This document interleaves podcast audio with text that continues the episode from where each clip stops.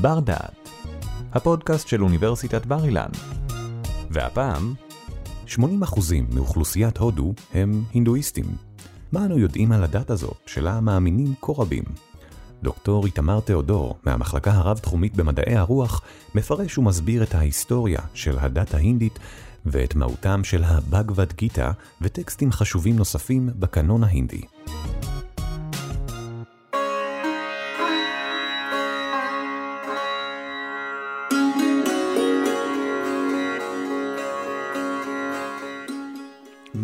ההינדואיזם? ההינדואיזם הוא דת עולם שלה יותר ממיליארד מאמינים, ואשר אה, מוצאה בהודו. בהודו רוב האנשים הם הינדואים, לא כולם, כ-80 אחוזים, ולמעשה מה שאנחנו מכירים כתרבות הודו, מה שאנחנו מכירים כפילוסופיה הודית, ספרות הודית, במידה רבה הרוב זה ההינדואיזם.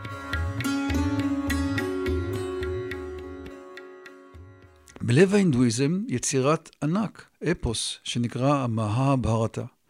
המאה ברטה היא יצירה בת מאה אלף פסוקים, מאה אלף בתי שיר, ארוכה מאוד, ארוכה ביותר בעולם, והיצירה הזאת היא עוסקת בסיפורו של בית המלוכה ההודי הקדום, שנקרא בית קור. בלב היצירה, המתח ההולך ומתפתח בין שני הפלגים של המשפחה, בין פלגי הדודנים. כולם קרובי משפחה, כולם חברים, כולם גדלו ביחד, אבל מתפתח ביניהם מאבק על המלוכה.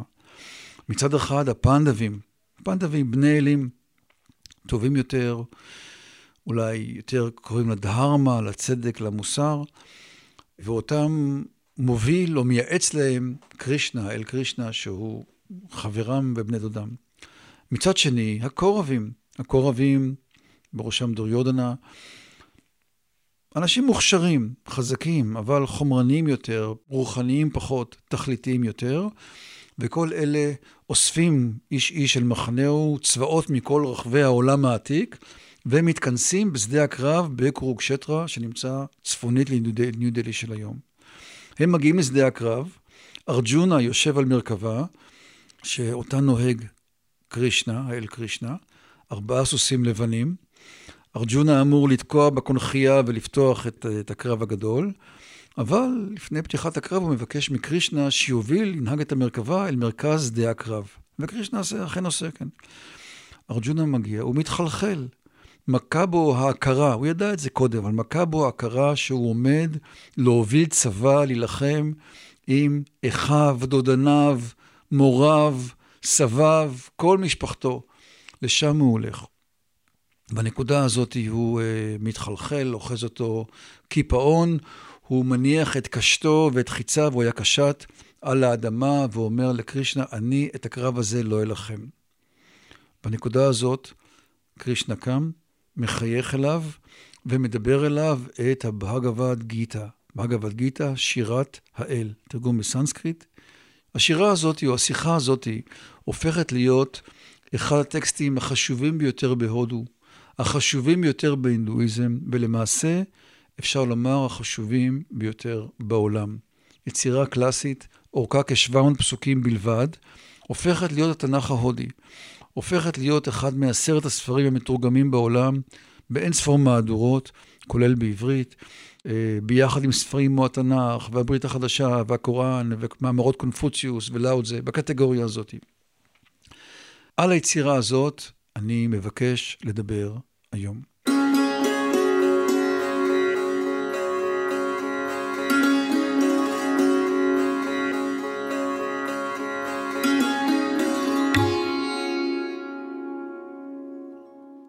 היצירה הזאת היא מתחילה מנקודה שאני מניח שרובנו היינו מניחים שהיא נקודה בלתי אפשרית. ארג'ונה עומד וטוען כנגד קרישנה טיעונים רבי משקל. הוא אומר, מה לי המלחמה הזאת? אם אנצח, אנצח במחיר מותם של קרוביי, זה לא ניצחון. אם מפסיד, למה להילחם? הוא אומר, אם אני אנצח, אני אהרוג את מוריי, אני אלך לשאול, לגיהנום. הוא אומר, החטא, החטא ידבק בי, חיים אחרי חיים החטא ידבק בי. הוא אומר, בנוסף, אם אני אצא למלחמה הזאת, אני אפגע בסדר העולמי, המשפחות תהרסנה, איך ייראה העולם אחרי המלחמה הזאת? עולם חרב בלי דהרמה, בלי צדק, בלי מוסר. זה העולם שרוצים לחיות בו. והוא אומר דבר נוסף, הוא אומר דבר בניחוח בודהיסטי, הוא אומר, למה בכלל להילחם? למה לא לפרוש? לצאת אל היער, לנטוש, להסתגף? למה לנו בכלל הפעילות בעולם הזה, כאשר הפרישות, הנטישה, הסגפנות, היא נתיב אה, ראוי? אה, האמת, הטיעונים של ארג'ונה נראים די משכנעים לרובנו, אני מניח שאני הייתי משתכנע, אבל לא כך קרישנה. קרישנה קם, מחייך, מחייך, החיוך הזה הוא סמל להערה, וקרישנה מתחיל לדבר אליו את הבהגבת גיתא. את הפסוק הראשון שקרישנה אומר לו, אני מבקש ברשותכם לומר בקצרה בסנסקריט.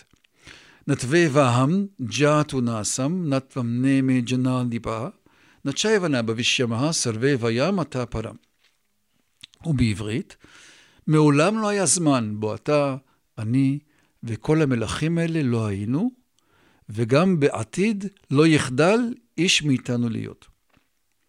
כלומר, קרישנה מסתכל סביב ואומר, אתה רואה את כל המלכים האלה? המלכים האלה היו קיימים מאז ומעולם, הם קיימים עכשיו, וגם בעתיד הם יהיו קיימים. ומדוע? כיוון שהנשמה היא נצחית, ועוברת מגוף לגוף, בתוך הגוף הזה מילדות לבחרות ולזקנה, ובצורה דומה הנשמה עוברת לגוף אחר בזמן המוות. ולכן, אל תתערד.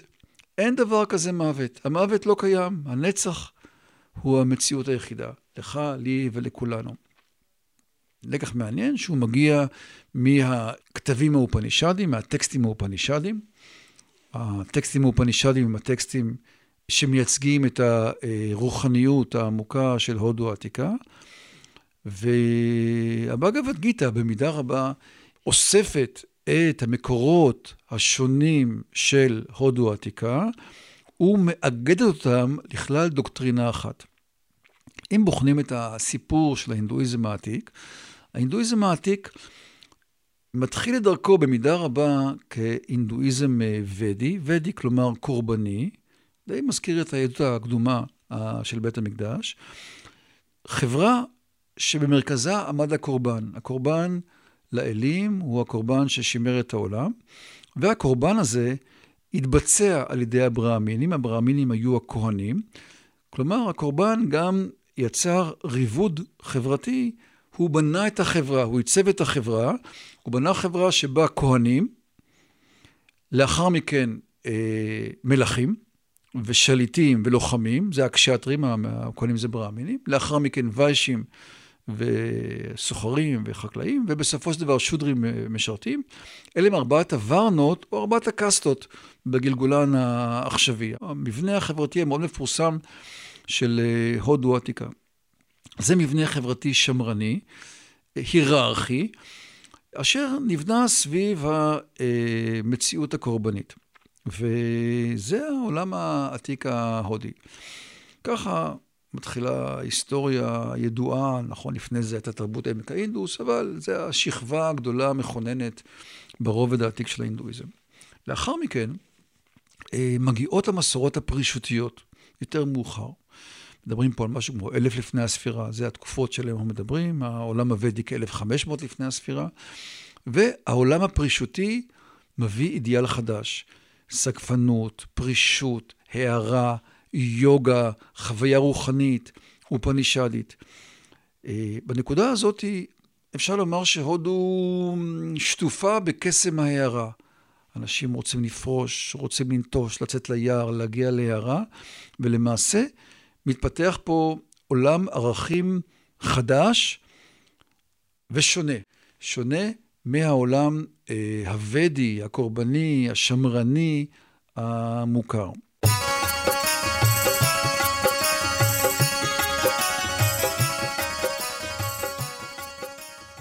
בנקודה הזאת הודו מפתחת סוג של פיצול אישיות, אני חייב לומר. הודו מצד אחד מנסה להחזיק באידיאל ההומניסטי הזה, הקורבני, ש... ש... שתומך בחברה מאוד מאוד אה, מוצקה, עם זהויות ותפקידים מאוד מוגדרים, שאפשר להגדיר אותה במילה אחת שנקראת דהרמה. הדהרמה מגדירה את חובתו של האדם בעולם, הדהרמה היא כמו ההלכה. משהו שיש בו חוקים ומצוות וטקסי מעבר ותקנות, וכאמור במילה אחת חובה, חברתית, הומניסטית. ומצד אחד הדרמה, ומצד שני, האידיאל הספיריטואליסטי, שהוא בכלל מנסה להשתחרר מהאגו, להשתחרר מהאישיות, להשתחרר מהזהויות האלה, וכל זה אה, לטובת הערה, שחרור ממעגל הגלגולים. הזרם הספיריטואליסטי ימשיך להתפתח, ואחד מהשיאים שלו הוא הבודהיזם. הבודהיזם הוא אחד מהשיאים, הבודהיזם פורץ גבולות, מגיע לניסוח דוקטרינה חדשה שמבוססת על תודעה. הבודהיזם אפילו פורץ את הגדר הוודית, יוצא כנגד הסמכות של הוודה, אומר אנחנו אפילו לא רוצים קסטות, לא רוצים ורנות, אנחנו רוצים uh, תפיסה שוויונית רוחנית. והבודהיזם מאוד uh, מאתגר את הודו העתיקה.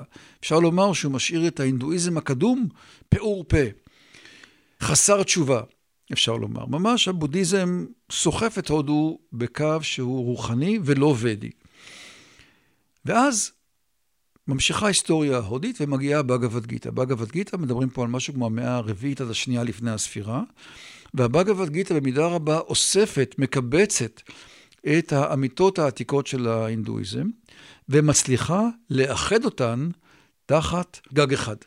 מצליחה לאחד אותן תחת דוקטרינה אחת, וזה הדבר הגדול שהבאגבד גיתא עושה. היא לוקחת את הרעיונות הוודים של דהרמה, של, אה, אה, של הומניזם, של קורבן, והיא לוקחת את הרעיונות הספיריטואליסטיים של האופנישדות ושל היוגה ושל הערה, ומחברת אותם לדוקטרינה אחת.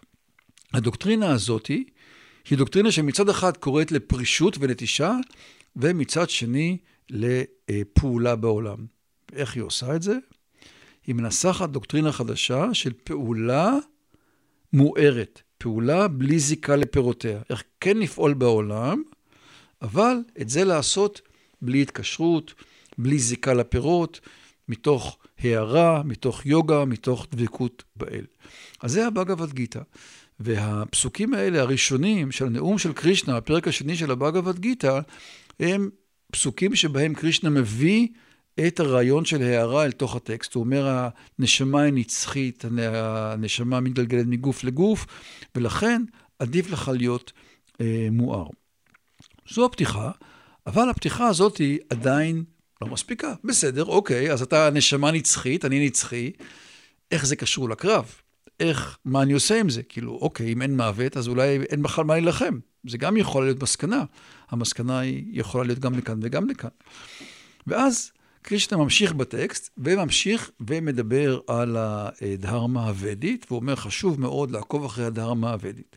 אתה חייב לעקוב אחרי העולם הוודי, אחרי הדהרמה, ואתה לוחם, ואתה חייב להילחם. ואז קרישנה אומר לארג'ונה, ועליך להגיע להערה. להיות מואר, לנטוש את העולם הזה ולכנוס את החושים כמו שהצו מכנס את גפיו בשריונו ולעסוק בהערה. אחרי כל זה, ארג'ונה אומר לו, עכשיו בלבלת אותי. וזה התחילה של הפרק השלישי. אומר לו, אתה בלבלת אותי לחלוטין. אתה אומר לי ללכת לקרב להילחם, אתה אומר לי לנטוש את הקרב ולא להילחם, מה אתה רוצה ממני? בצורה מאוד ברורה, זה הפרק השלישי. הפרק השלישי מדבר על הנושא הזה.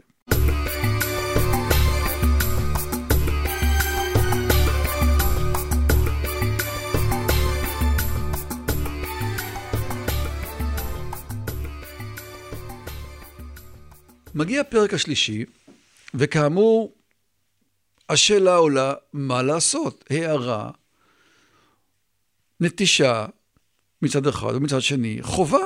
מה אני עושה? אני הולך לעבודה, או לא הולך לעבודה, הולך לקרב, או לא הולך לקרב. ואז קרישנה מתחיל לדבר על הדוקטרינה של הקרמה יוגה. והוא אומר לארג'ונה ככה, הוא אומר, תראה, לנטוש אתה לא יכול.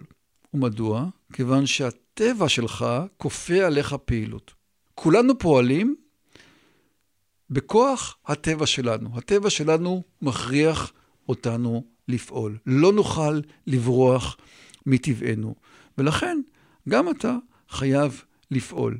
הפרישות לא תיתכן, אה, לא תיתכן, מכיוון שהפעילות כפויה עליך. עליך להבין שאנחנו פועלים תחת הטבע, הטבע מורכב משלוש מידות, שלוש גונות, יש אה, פעולות יותר גבוהות ויותר נמוכות, והדבר הראשון שעליך לעשות זה להתבונן. תלמד להתבונן. תפעל, אבל את הפעולה הזאת תבצע תוך התבוננות. תסתכל על עצמך, תראה איך אתה פועל, תראה איך הטבע שלך מושך אותך. תראה איך הטבע שלך מושך אותך להיות לוחם. אדם אחד, הטבע מושך אותו או אותה להיות מורים. אדם אחר, הטבע מושך אותו בעיקר להיות לוחמים. וזה אתה. הוא אומר, אתה לא תוכל לפעול נגד הטבע שלך, אין לך ברירה, כי הטבע אה, כופה את זה עליך. אבל, מה שכן, אתה יכול לפעול את הפעולה היומיומית באופן מואר. דבר ראשון, להסתכל איך אתה פועל. דבר שני, אתה יכול להתנתק מפירות הפעולה. וזו הופכת להיות אחת הדוקטרינות הגדולות של הבאגavad גיתא, דוקטרינה מאוד מפורסמת, שמדברת על פעולה ללא זיקה לפירותיה. הדוקטרינה הזאת ידועה בדברי ימי העולם, היא ידועה בפילוסופיה, נכתבו מאמרים על הדמיון שבינה ולבין האימפרטיב הקטגורי של עמנואל קאנט. עמנואל קאנט מדבר על האימפרטיב הקטגורי, על כך שיש לבצע את הפעולה המוסרית בלי זיקה לפירותיה. מתוך אה, עמדה מוסרית אה, גרידא, אצל קאנט זה מתוך עמדה רציונלית, אה, שבה האדם מכיל את הפעולה באופן תיאורטי על כל העולם, ורואים ההכלה או האוניברסליזציה שלה היא אכן טובה, וכך מצדיק אותה. זה האימפרטיב הקטגורי, שבו על האדם לחשוב את עצמו כמכונן בממלכת התכליות. פה הרעיון הוא אה, קצת שונה. הרעיון הוא שהפעולה בלי זיקה לפירותיה היא שלב בטיפוס אל אה, עבר השחרור. אני משתמש במודל הבית בין שלוש הקומות כדי להסביר את הבאגבת גיתא. אה, אני מנסה לכרוך אותה יחדיו, והבית בין השלוש קומות מורכב משלוש קומות, ומורכב מגרם מעלות או גרם מדרגות אשר מקשר ביניהם. הקומות האלה, כל קומה יש איתה ראייה אחרת של המציאות. אם תרצו, יש לה אונתולוגיה אחרת, יש לה אתיקה אחרת, אפילו אפיסטמולוגיה אחרת. הקומה הראשונה היא קומה הומניסטית. הקומה הראשונה היא הקומה שבה האדם נתפס כאדם. זה הכל, אדם במובן הפשוט, ההומניסטי שלו, גבר, אישה, צעיר, זקן, מורה, לוחם, משרת, כל אחד עם הזהות ההומניסטית שלו. זה יחסית פשוט. הקומה השנייה היא קומה אה, שאני קורא לה ספיריטואליסטית, רוחנית, וזו הקומה היוגית. אה, זו הקומה שבה העולם נראה אחרת, בצורה מאוד אה, שונה. אדם מסתכל סביב ובכלל לא רואה אנשים, לא, זו לא קומה הומניסטית, האדם רואה נשמות מתגלגלות בסמסרה. זו גם הראייה הבודהיסטית של הסמסרה, של הראייה היוגית, של הפורושה והפרקריטי. אדם מסתכל סביב, רואה מציאות זורמת, ובה אה, אין ספור עצמיים, נשמות שכאלה, אטמנים, מתגלגלים בסמסרה, זו ראייה שחולקים אותה גם אה, מסורות אחרות, למשל המסורת הג'יינית, גם היא מסתכלת סביב ורואה אין ספור נשמות מתגלגלות אה, בתוך הסמסרה. אם כן, הקומה השנייה היא קומה שבה האדם רואה מסביב מציאות זורמת ובה נשמות שכלואות בתוך הגופים השונים ועוברות מגוף לגוף. והקומה השלישית היא הקומה המוארת, יש לה גרסאות שונות, גרסה אחת היא גרסה של התמזגות עם הברמן, עם, עם האלוהות המופשטת, גרסה אחרת היא גרסה של אהבת אלוהים, של מפגש עמוק ואינטנסיבי עם האל, הפרסונלי, המונותאיסטי. בהינדואיזם גם יש מונותאיזם, גם פוליתאיזם הוא מורכב, יש גם מונותאיזם הינדואי. אם כן, אלה שלוש הקומות. לכל קומה נלווית גם אתיקה אחרת, כלומר, מה ראוי לעשות בקומה הזאת. בקומה הראשונה, האתיקה היא הומניסטית. המטרה היא לשגשג בעולם. שנהיה בריאים ונהיה שמחים ויהיה שלום ונצליח, כל הדברים הטובים, הידועים והמוכרים, כל הברכות ההומניסטיות, אה, הן למעשה האתיקה של הקומה הראשונה. הקומה השנייה היא אחרת. בקומה השנייה, השגשוג הוא כבר לא מטרה, יש מטרה חדשה, שוויון הנפש. זו המטרה. בקומה השנייה, על האדם לחתור לשוויון נפש. והבגבד גיתא מלאה ברעיונות להיות שווה נפש לחברים ולאויבים, לזהב ולחמר ולאבן, לחום ולקור, לשמחה ולצער. שוויון הנפש הזה הוא האידיאל אה, של הקומה השנייה. הוא אחר. קומה אחרת, היא שונה בצורה משמעותית. והקומה השלישית, הקומה המיסטית, היא בכלל בעולמות אחרים, היא קומה מוארת, קומה שאין איתה תשוקות כבר, היא מעבר לתשוקות, מעבר לזהויות. יש איתה אהבת אלוהים, יש איתה מפגש עמוק עם האל, בין אם אישי או לא אישי, והיא בכלל אה, קומה מוארת. אם כן, אלה שלוש הקומות.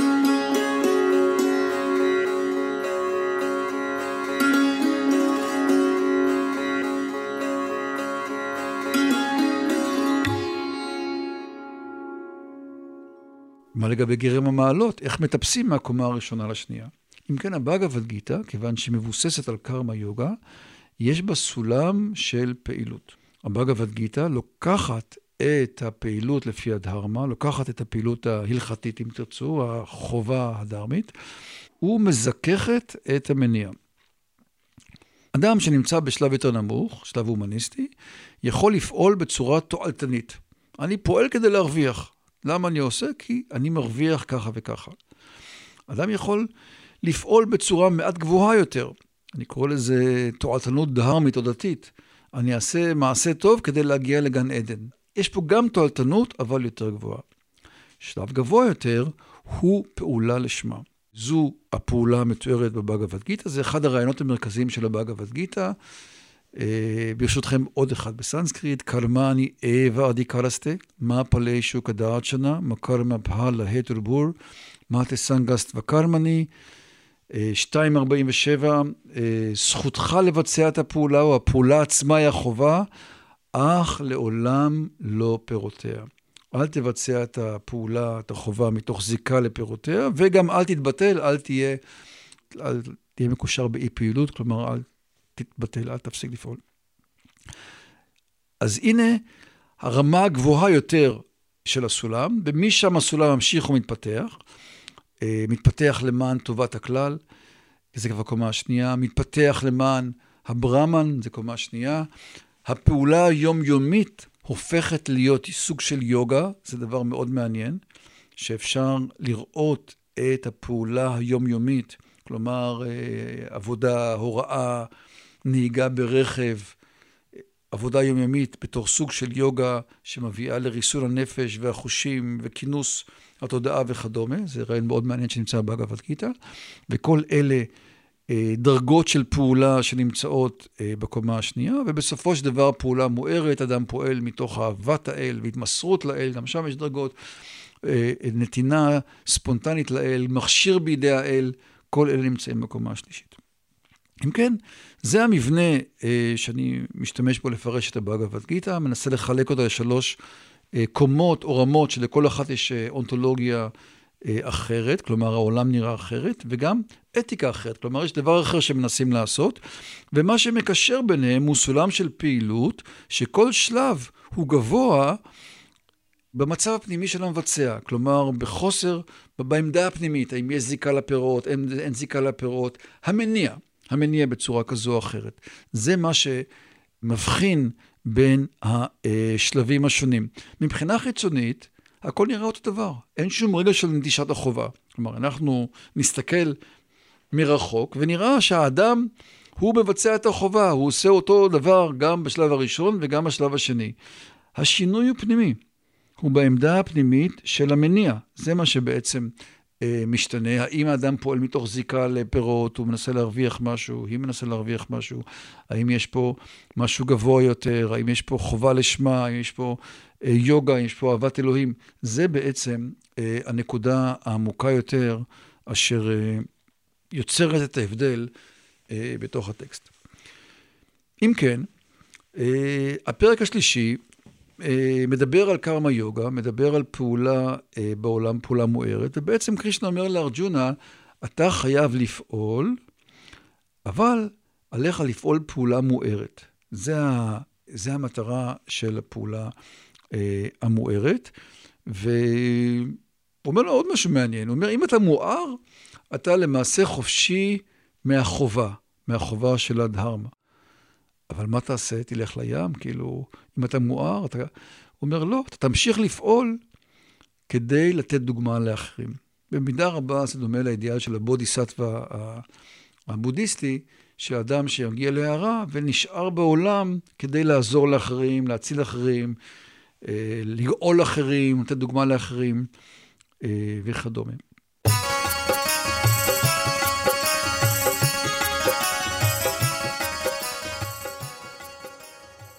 בנקודה הזאת, ארג'ונה מבין שהוא שמע דברים מאוד uh, משמעותיים, מאוד מאוד מיוחדים. הוא דיבר על המלחמה במושגים הומניסטיים, מה שאנחנו קוראים קומה ראשונה, וקיבל תשובה ממישור אחר לחלוטין, מה שאנחנו קוראים קומה שנייה. הוא שמע שהנשמה היא נצחית, שהוא בכלל לא הגוף הזה, שהסמסרה קיימת.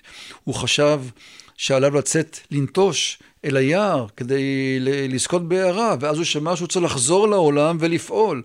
הוא לא הבין איך זה מתיישב עם זה, ואז הוא שמע שעליו אה, לפעול פעולה מוארת, להישאר בעולם ולפעול בלי זיקה לפירות הפעולה, ולהגיע להערה תוך כדי מילוי החובה. אלה דברים גדולים, מיוחדים, חדשניים, לא ידועים.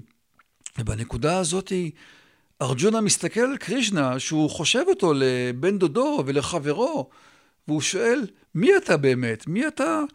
אולי אני טועה, אולי אני לא באמת מבין עם מי אני מדבר. אני שומע פה דברים נפלאים מהרקב שלי, אה, לא ברור לי מי אתה. הנושא הזה אה, ידובר בקרוב, כלומר בתחילת הפרק אה, הרביעי. כאן ניתן לומר שהדוקטרינה הזאת הייתה מיוחדת לא רק לזמנה, לא רק למאה הרביעית או השלישית או השנייה לפני הספירה. הדוקטרינה הזאת הלכה והכתה גלים, ואלפיים שנה מאוחר יותר, במאה ה-19, התנועה הלאומית ההודית מחפשת סמל מאחד, סמל שיכול להוביל את אה, הודו אל העצמאות, סמל שיכול לתת תשובה לטקסטים, האבנגליון, לבשורות שהמיסיונרים הנוצרים מפיצים בהודו. והבאגavad גיתא עומדת להיות התשובה הזאתי שאותה תאמץ התנועה הלאומית ההודית בעוד כאלפיים שנה במאה ה-19. ועל כך בפרק הבא. תודה שהאזנתם לבר דעת. מיטב המרצים והחוקרים של בר אילן בחרו עבורכם את הנושאים המסקרנים ביותר מתחום התמחותם. התוצאה? ספריית פודקאסטים משובחת שכולה זמינה לרשותכם. בר אילן, משפיעים על המחר, היום. עורך דור קומט. מפיק ראשי אורי טולדנו. תודה על ההאזנה.